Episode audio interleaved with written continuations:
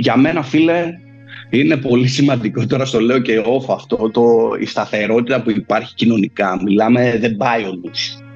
Και καμιά φορά έτσι άμα νομίζω ότι με παίρνει ο ύπνος από την ηρεμία βλέπω ελληνικά νέα και... Αλέξανδρε, πόσο καιρό ζεις στο Βανκούβερ και με τι ακριβώς ασχολείσαι; Καλησπέρα Μάνο. Είναι η 8η μου χρονιά πλέον εδώ. Έχω έρθει το Σεπτέμβρη του 2016. Μάγειρας είναι η δουλειά μου. Αυτή την περίοδο είμαι υπεύθυνο σε μια κοινωνική κουζίνα του Δήμου και παράλληλα κάνω μαθήματα μαγειρικής με παιδάκια και μαγειρεύω και σε σπίτια επίσης. Πώς προέκυψε ο Καναδάς σαν επιλογή; Γνωρίζω ότι είναι μια χώρα που έχει μεγάλες ελληνικές κοινότητες, αλλά εσύ συγκεκριμένα πώς πήρες την απόφαση να μεταναστεύσεις εκεί; Ναι, ισχύει. Υπάρχουν ε, κάποιες κοινότητες. Συνήθως είναι στο Τορόντο. Εγώ είμαι στο Βανκούβερ αυτή την περίοδο και δεν έχει τεράστια ελληνική κοινότητα. Παρ' όλα αυτά, η αρχή έγινε ενώ δούλευα στη Σαντορίνη. Γνώρισα την κοπέλα μου εκείνη την περίοδο, η οποία κάπως με παρότρινε και παράλληλα είχα γνωρίσει και έναν Έλληνα, ο οποίος είχε μια εταιρεία εδώ και προσφέρθηκε να μου να με βοηθήσει με δουλειά, ας πούμε. Εγώ με τα ταξίδια που είχα κάνει μέχρι εκείνη την περίοδο, κάπως το είχα στο κεφάλι μου, ότι θα ήθελα ας πούμε, να προσπαθήσω ή να δοκιμάσω κάτι διαφορετικό και άδραξα την ευκαιρία. Από ποια πόλη της Ελλάδος έφυγες ουσιαστικά; Εγώ είμαι από Θεσσαλονίκη, αλλά τα καλοκαίρια δούλευα Σαντορίνη. Πώς είναι η ρυθμή και η ζωή εκεί για έναν Έλληνα που, εντάξει, η κουλτούρα μας είναι λίγο διαφορετική από αυτή των Καναδών; Ισχύει, ναι, είναι πολύ διαφορετική θα έλεγα και ε, άμα ας πούμε είσαι ο κλασικός Έλληνας με τα καλά και με τα κακά είναι αρκετά δύσκολο να προσαρμοστείς. Θα έλεγα ότι πρέπει να έχεις ένα ανοιχτό μυαλό γενικότερα και να θέλεις να προσαρμοστείς στο διαφορετικό. Θα έλεγα ότι είναι μια κοινωνία κάπως πιο κρύα, πιο απόμακρη ε, πιο εγωκεντρική ίσως σε μια γενικότερη ιδέα. Ο κάθε ένας ασχολείται μόνο μετά του οίκου του. Από την άλλη αυτό έχει και αρκετά θετικά, όπως για παράδειγμα η δυνατότητα του να πετύχεις ή να αποτύχεις είναι αποκλειστικά στο χέρι σου. Ε, από την άλλη, ίσως να είναι λίγο πιο δύσκολο να προσαρμοστεί στην αρχή, γιατί δεν υπάρχει αυτό το ταπεραμέντο του το φιλικό, το προσιτό, το ζεστό, το να βγεις έξω ας πούμε και να κάνεις πέντε παρέες ή πέντε φίλους εύκολα. Αλλά αν περάσει αυτό το δύσκολο στάδιο της προσαρμογής των πρώτων δύο-τριών χρόνων, από εκεί και πέρα κυλάει η φάση, ρολάρει. Δύο-τρία χρόνια δεν μου ακούγονται καθόλου λίγα. Ε, κοίτα, ισχύει, αλλά όλα έχουν να κάνουν με το πώς βλέπεις την κίνηση που πας να κάνεις. Αν ας πούμε σκοπός σου είναι να πας να μαζέψεις λίγα λεφτά γρήγορα και να φύγεις, Σίγουρα τρία χρόνια είναι πολύ. Ε, εγώ από τη στιγμή που ήρθα εδώ αποφάσισα ότι εδώ θα ήθελα να μείνω, οπότε δεν περιορίζομαι χρονικά, έδωσα χρόνο στον εαυτό μου και μην ξεχνάς ότι αν ας πούμε εγώ έφυγα 28 χρονών έτσι, δηλαδή έχεις χτίσει μια ζωή 28 χρόνια, μετά τα 2-3 χρόνια για να προσαρμοστείς είναι ελάχιστα συγκριτικά με το ποιο είσαι, έτσι δεν είναι. Ο καιρός στα δυτικά πώς είναι, γιατί από έναν φίλο που ζει στην ανατολική πλευρά της χώρας δεν έχει καταφέρει ακόμα και μετά από πολλά χρόνια να προσαρμοστεί και νοσταλγεί την Ελλάδα.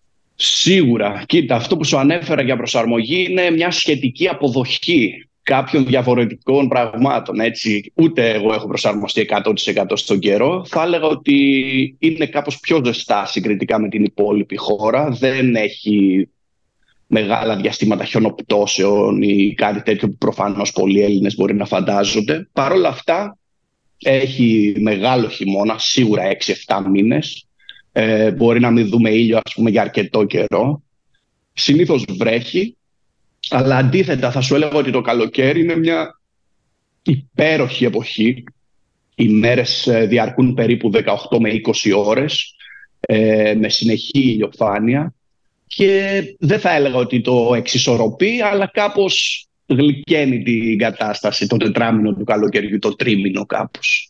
Μιας και η πόλη βρέχεται από τη θάλασσα από ό,τι θυμάμαι. Κάνουν μπάνιο εκεί; Ναι, εννοείται. Εννοείται ότι ο κόσμος κάνει μπάνιο. Τώρα δεν θα έλεγα ότι είναι και η πρώτη μου επιλογή ας πούμε, να δω τη θάλασσα και να κολυμπήσω εδώ πέρα. οι Καναδοί κάνουν, όπως και επίσης εθνικότητες που έρχονται από χώρες χωρίς θάλασσα.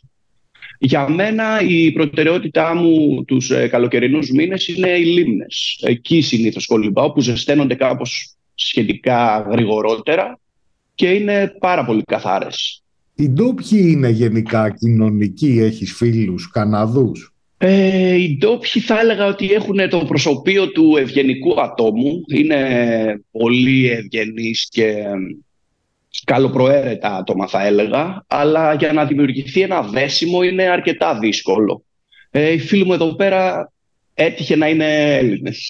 Προσπάθησα να κάνω παρέα με Καναδούς. Έχω κάποιους Καναδούς γνωστούς, αλλά σίγουρα το δέσιμο που δημιουργείται με άτομα τα οποία μιλάνε την ίδια γλώσσα, υπάρχει ίδια κουλτούρα, είναι ευκολότερο θα έλεγα. Αν κρίνω από το ότι η σχέση σου κατάγεται από τον Καναδά, θα υποθέσω ότι οι γυναίκες είναι ανοιχτές, φλερτάρουν, συναναστρέφονται με ξένους; Ε, ναι, θα έλεγα ότι η πλειοψηφία ε, των, ατόμ, των κατοίκων του Βανκούβερ είναι γυναίκες, οπότε αυτό κάπως ευνοεί και τους ξένους άντρες ε, σε γνωριμία, φλερτ, στο μπάρι, κάτι. Ναι, είναι πολύ ανοιχτές και σίγουρα προτιμούν, θα έλεγα, τους ε, ξένους. Το φαγητό, μιας και είσαι μάγειρας, γενικότερα εκεί πώς είναι, είναι κλασικό αμερικάνικο ή έχουν κάτι που να τους διαφοροποιεί στην κουζίνα τους; Ε, θα έλεγα ότι η βασική κουζίνα εδώ πέρα είναι η βορειοαμερικάνικη, όπως τη φαντάζεσαι, με μπέργκερ, τηγανιτές πατάτες και ας πούμε κάποια barbecue ίσως, hot dog και τέτοια. Αλλά η πόλη έχει πάρα πολλούς ξένους, οπότε το διεθνές φαγητό είναι θα έλεγα πρώτο στη λίστα, ακόμα και των ντόπιων. Βέβαια αυτό διαφέρει στον κάθε ένα προσωπικά, αλλά έχεις άπειρες επιλογές από ασιάτικο, μεξικάνικο, ιταλικό, ελληνικό, τα πάντα μπορείς να βρεις. Θα έλεγα ότι το διεθνές φαγητό υπερτερεί του, της ντόπιας κουζίνας. Έχεις εικόνα πόσο είναι ένας ε, μέσος μισθός στη χώρα, τουλάχιστον στον τομέα που εσύ δραστηριοποιείσαι; Ε, βέβαια, εννοείται. Η κάθε πολιτεία έχει το δικό της ε, κατώτατο μισθό. Στην πολιτεία που είμαι εδώ στο Βανκούβερ, για παράδειγμα, στη Βρετανική Κολομβία είναι 16,70. 16 δολάρια και 70 λεπτά την ώρα. Αυτό περίπου είναι 12 ευρώ, ας πούμε. Ε, στο δικό μου τομέα μπορείς να ξεκινήσεις από 20, θα έλεγα με 22 δολάρια, περίπου στα 15 ευρώ την ώρα, ας πούμε. Αυτός σε μηνιαία βάση είναι ένας μισθός που μπορείς να ζήσεις άνετα και αξιοπρεπώς στη χώρα. Πιστεύω ναι. Πιστεύω είναι. Όλα έχουν να κάνουν βέβαια και με το τι έξοδα έχεις, πώς θες να ζεις. Ε, το βασικό έξοδο που είναι περίπου το 1,5 με 2 τρίτα του μισθού σου είναι το νίκη. Άμα καταφέρεις κάπως ή να συγκατοικήσεις ή να μένεις σε ένα χώρο με άλλα άτομα και περιορίσεις αυτό το μεγάλο έξοδο, σίγουρα μετά όλα τα, άλλα, όλα τα άλλα κάπως μπορείς να τα εξισορροπήσεις. Τα ενίκια σε τι τιμές κυμαίνονται δηλαδή; Τα ενίκια είναι ακριβά. Είναι ακριβά μπορώ να πω. Ε, συνήθως για ένα διαμέρισμα ας πούμε μικρό με ένα δωμάτιο θα χρειαστείς κοντά στα από 1.800 μέχρι 2.000. Εσύ μένεις μόνος σου ή συγκατοικείς αυτή τη στιγμή; Συγκατοικό, συγκατοικό αυτή η περίοδο, ναι. Έχεις ωραία θέα πάντως πρέπει να πω. Ευχαριστώ πολύ. Ναι, ναι, είμαι από τους τυχερούς. Ε, για μένα είναι βασικό κριτήριο το σπίτι. Δηλαδή, να σου πω την αλήθεια, ξοδεύουμε και, λίγο, και λίγα περισσότερα. Γιατί πρώτα απ' όλα ήθελα να είμαι κοντά στη θάλασσα και δεύτερο χρειαζόμουν ψηλοτάβανο και με μια καλή θέα, ας πούμε. Τα υπόλοιπα κόστη διαβίωσης σε τι επίπεδα κυμαίνονται σε σχέση με την Ελλάδα, ας πούμε; Θα έλεγα ότι από την περίοδο που έφτασα έως τώρα υπάρχουν συνεχόμενες αυξήσεις, ειδικά στα ε, προϊόντα πρώτης ανάγκης, στα αγαθά του σούπερ μάρκετ, αλλά αυτό είναι ένα παγκόσμιο φαινόμενο.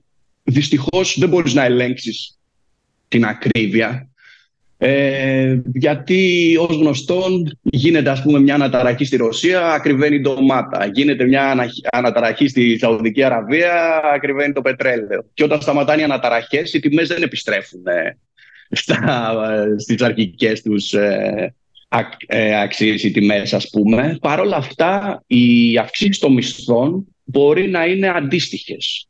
Δηλαδή, στην τελευταία εξαετία πήρα σίγουρα δύο αυξήσεις. Οπότε κάπως, στο τέλος του χρόνου, ψιλοϊσοσταθμίζεται με την αύξηση ε, των προϊόντων η αύξηση που δέχεσαι στους μισθούς. Εσύ αυτή τη στιγμή ε, εργάζεσαι ως ελεύθερος επαγγελματίας στη χώρα, έχεις δική σου επιχείρηση; Όπως σου ανέφερα, όταν ε, μαγειρεύω σε σπίτια, αυτό είναι μια δικιά μου επιχείρηση, ας πούμε. Με καλούν και καλύπτω όλα τα έξοδα που χρειάζομαι και κρατάω όλο το ποσό που τους χρεώνω. Όταν όμως δουλεύω για το Δήμο, για την κοινωνική κουζίνα που σου ανέφερα, είμαι υπάλληλος του Δήμου. Οπότε τα έσοδά μου έχουν να κάνουν με, με δύο διαφορετικές πλευρές. Οπότε θα έχεις και εικόνα του πόσο είναι η εφορία, ο φόρος που πληρώνεις ως επιχείρηση και ως δημόσιος υπάλληλος στη χώρα. Θα έλεγα ότι σαν υπάλληλος του Δήμου ε, το κράτος μου κρατάει περίπου κοντά στο 40% των εσόδων. Μέσα όμως σε αυτά τα 40% που πληρώνω μου παρέχεται 90% κάλυψη ιατροφαρμακευτική. Το οποίο είναι ένα τεράστιο πλάς για μένα. Είναι πάρα πολύ σημαντικό το ότι έχω τα πάντα ε, πληρωμένα. Η κλίμακα αυτή αλλάζει όταν μιλάμε για το ελεύθερο επάγγελμα; Αλλάζει ανάλογα με τα έσοδα αν ας πούμε ξεπεράσεις το φάσμα των 52-55 χιλιάδων το χρόνο, είσαι σε συνενδιάμεση κλίμακα και η επόμενη κλίμακα ξεκινάει από τα 99 χιλιάρικα, από τα 100 χιλιάρικα και πάνω. Από εκεί και πάνω νομίζω είναι στα 52%, 50% η φορολογία. Θεωρώ ότι είναι πάρα πολύ ανταποδοτικό. Ανά πάσα στιγμή, αν υπάρξει κάποιο πρόβλημα και σηκώσω ένα τηλέφωνο να ζητήσω βοήθεια, θα υπάρξει ένα αυτή που θα ακούσει και θα βοηθήσει. Τα νοσοκομεία τους είναι καλά, δηλαδή γενικότερα; Τα νοσοκομεία τους είναι πολύ καλά. Σίγουρα υπάρχει κάποια έλλειψη προσωπικού και γιατρών γενικότερα. Οπότε αν κάτι δεν είναι έκτακτη ανάγκη μπορεί να σου πάρει αρκετό διάστημα για να κλείσει κάποιο ραντεβού για μια εξέταση ή οτιδήποτε. Παρ' όλα αυτά θα έλεγα ότι η υγεία είναι στα πλαίσια της δωρεάν Δηλαδή, αν, αν είσαι σπίτι και κάτι πάει στραβά και ανοίξεις την πόρτα του νοσοκομείου, θα εξεταστείς. Σε αντίθεση με την Αμερική, για παράδειγμα, που άμα δεν έχεις ασφάλεια, δεν θα εξεταστείς. Μπορεί και να πεθάνεις. Εδώ δεν είναι έτσι. Υπάρχει ένα κράτος πρόνοιας, ένα κράτος δικαίου και θα έλεγα ότι αν δεν είναι το καλύτερο στον κόσμο, είναι σίγουρα μέσα στα πέντε καλύτερα. Ταμείο ανεργίας υπάρχει στη χώρα στην περίπτωση που μείνεις χωρίς δουλειά και αυτό θα κάλυπτε και εσένα που δεν είσαι Καναδό πολίτη, αν υπάρχει; Ναι, φυσικά και υπάρχει ταμείο ανεργίας. Ε, νομίζω το κριτήριο για να έχεις πρόσβαση σε αυτό είναι το ελάχιστο 8 μήνες δουλειάς και από τη στιγμή που απολυθείς για το χύψη λόγο, νομίζω παίρνεις τον τελευταίο σου μισθό για 12 ή 14 μήνες. Παράλληλα, υπάρχουν δεκάδες προγράμματα που σε βοηθάνε να βρεις δουλειά άμεσα. Δηλαδή, είναι πιο πιθανό να είσαι άνεργος από επιλογή παρά επειδή δεν βρίσκεις δουλειά. Θα σου περιέγραφα κάπως τις συνθήκες ε, εργασίας εδώ πέρα, μάλλον να το πω καλύτερα, θα έλεγα ότι ο Καναδάς δεν έχει το πρόσωπο του, του κράτους που μπορούμε να φανταστούμε για την Ελλάδα θα έλεγα ότι είναι μια τεράστια εταιρεία που προσλαμβάνει άτομα. Και αυτό σε μια μικρότερη κλίμακα σου δίνει τη δυνατότητα στην οποιαδήποτε πόλη, ανάλογα με το επάγγελμά σου, ε, σίγουρα να βρεις δουλειά και σίγουρα να είσαι χρήσιμος σε ό,τι και να θες να κάνεις. Οπότε αν, αν κάποιος Έλληνας θέλει να δοκιμάσει την τύχη του, να μην το φοβηθεί, μπορεί να έρθει και έτσι και κάτι θα βρει. Θα έλεγα ότι εκεί, εκεί κάπως είναι άλλο το κριτήριο. Γιατί το να έρθεις στη χώρα σίγουρα είναι σχετικά εύκολο, αλλά η διαδικασία του να βγάλεις τα χαρτιά για να έχεις πρόσβαση σε όλα αυτά είναι λίγο δυσκολότερη. Δηλαδή σίγουρα θα χρειαστεί, άμα δεν σου κάνει πρόσκληση κάποια εταιρεία για δουλειά, ας πούμε το δικό μου επάγγελμα δεν είναι υψηλή ζήτησης. Δύσκολα να, να βρεις δουλειά σαν μάγειρας από τη Θεσσαλονίκη κάνοντας μια απλή αίτηση. Αν ας πούμε όμως είσαι, είσαι στο ιατρικό κλάδο και μια εταιρεία μπορεί να σου εξασφαλίσει μια θέση, Σίγουρα θα έλεγα ναι να το κάνει οποιοδήποτε και σίγουρα θα άλλαζε η ζωή προς το καλύτερο, εάν το ήθελε και ο ίδιος βέβαια. Η βίζα για τον Καναδά είναι γενικότερα πιο εύκολη από ότι είναι για την Αμερική. Πιστεύω είναι. Δεν έχω δοκιμάσει ποτέ για Αμερική να σου πω αν είναι εύκολη ή δύσκολη. Πάντως, αν πληρείς συγκεκριμένες προϋποθέσεις, ο Καναδάς θα σε δεχτεί. Ο Καναδάς είναι μια χώρα που συνεχώς θέλει εργατικό προσωπικό. Νομίζω μέχρι το 2025-2027 θέλει μισό εκατομμύριο άτομα. Από ό,τι έβλεπα μια, μια λίστα της προάλλες. Να πω ότι ο Καναδάς είναι η δεύτερη μεγαλύτερη σε έκταση χώρα του πλανήτη, αλλά παρόλα αυτά έχει μόλις 40 εκατομμύρια κατοίκους. Έχοντας αναδειχθεί ως μία από τις πιο ειρηνικές και ανεπτυγμένες χώρες, παραμένει πολυπολιτισμική, διατηρώντας ένα εξαιρετικά υψηλό επίπεδο διαβίωσης για τον πληθυσμό του. Θα έλεγα, όπως σου ανέφερα, η ανάγκη του Καναδά γενικότερα, αλλά και συγκεκριμένα εδώ του Βανκούβερ για εργατικό προσωπικό, είναι το κύριο χαρακτηριστικό.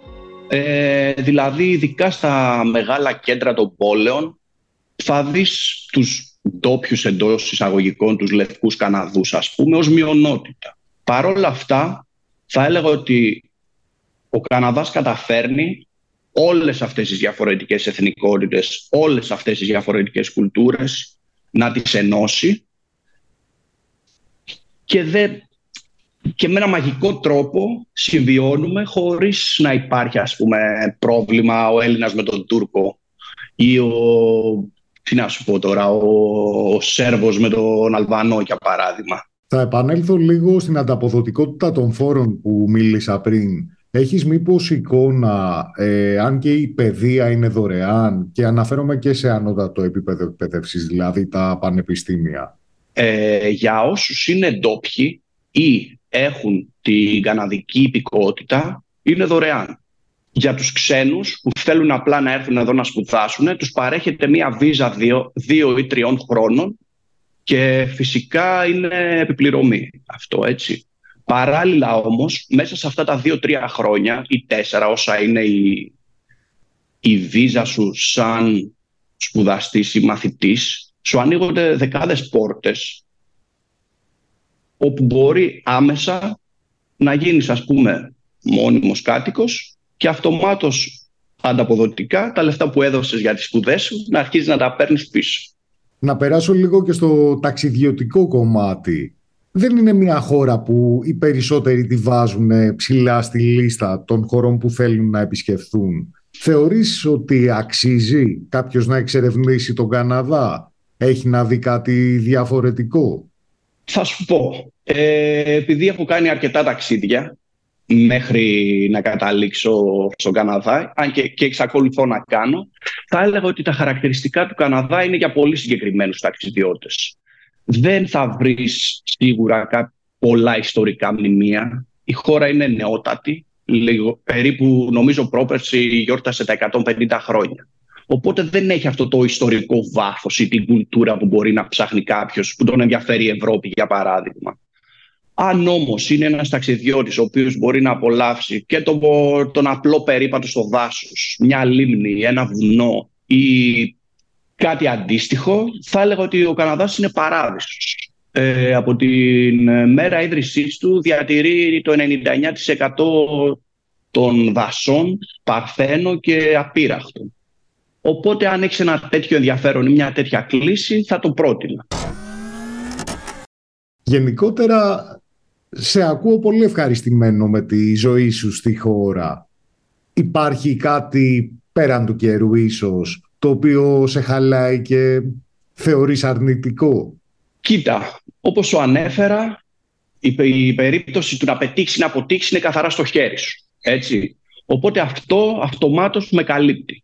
Σίγουρα το προσωπικό ίσως να διαφέρει κάπως, αν μου λείπουν οι γονείς μου, οι φίλοι μου ή οι συνήθειές μου από τη Θεσσαλονίκη. Αλλά σε ένα γενικότερο πλαίσιο δεν θα άφηνα τον Καναδά για να επιστρέψω. Είμαι πολύ ευχαριστημένος με τις ε, συνθήκες διαβίωσης και ότι τα πάντα εξαρτώνται από μένα. υπάρχει μια σχετική ηρεμία στην καθημερινότητα. Δεν θα ακούσει αυτά τα extreme, ας πούμε, το ότι συνεχείς ε, δολοφονίες, κλοπές, ε, στη Βουλή αυτό το χάος, αυτό το ότι δεν αναλαμβάνει κανείς καμία ευθύνη. Και είναι κάτι το οποίο εγώ προσωπικά το, το συχαινόμουν στην Ελλάδα και εδώ επειδή είναι ακριβώς το άλλο άκρο, το απολαμβάνω. Είναι δηλαδή μια απόλυτα ασφαλής χώρα, σωστά; Ναι. Θα έλεγα, δεν θα πω 100% αλλά θα έλεγα 95% ναι. Κάτι που μου ήρθε τώρα είναι ότι δεν έχουμε στο μυαλό μας τον Καναδά ως ειδικό για κάποιο προϊόν. Έχουν, υπάρχει κάποιο καναδικό προϊόν το οποίο αξίζει να γνωρίζουμε. Σίγουρα έχει ακούσει το μέλι σπενδάμα. Αυτό είναι ένα ντόπιο προϊόν, ας πούμε, που βγαίνει σίγουρα εδώ πέρα από τα δέντρα του Καναδά. Ο Καναδάς συνήθως εξάγει ξύλα στην Αμερική και στο Μεξικό και σίγουρα έχει αρκετό πετρέλαιο, θα έλεγα. Έχει ορυχεία. Αυτό, αυτά, αυτές οι πόλεις βρίσκονται στο κέντρο του Καναδά και θα έλεγα ότι ίσως να είναι και το 70% της οικονομίας. Μου είχες αναφέρει στην ε, κατηδίαν συζήτησή μας ότι το Βανκούβερ έχει ψηφιστεί ως μία από τις καλύτερες πόλεις για να ζει κάποιος. Ισχύει το βιώνεις; Θα σου πω. Ε, θα ήθελα να δω ποιοι γράφουν αυτές τις λίστες για να σου πω αν συμφωνώ ή δεν συμφωνώ. Είναι κάτι εντελώς υποκειμενικό και όπως ήθελα να αναφέρω και στην αρχή, εγώ προσωπικά δεν είμαι υπέρ της μετανάστευσης, αλλά είμαι υπέρ της υγιούς ζωής, όπου τη βρίσκεις. Αν καταφέρεις να τη βρεις στην Αθήνα, στη Θεσσαλονίκη ή στο, στην Κάρπαθο, με γεια σου, με χαρά σου. Ε, αν όμως δεν είσαι ευτυχισμένος, ευχαριστημένος, ικανοποιημένος με τη ζωή σου, να ψάξεις να τη βρεις. Εγώ έτυχε να βρεθώ εδώ πέρα και όντως ε, να σου πω με βεβαιότητα ότι εμένα προσωπικά με καλύπτει και όντως είναι μια από τις καλύτερες πόλεις για να ζεις. Αλλά δεν πάω με τη λίστα, πάω με την προσωπική μου άποψη.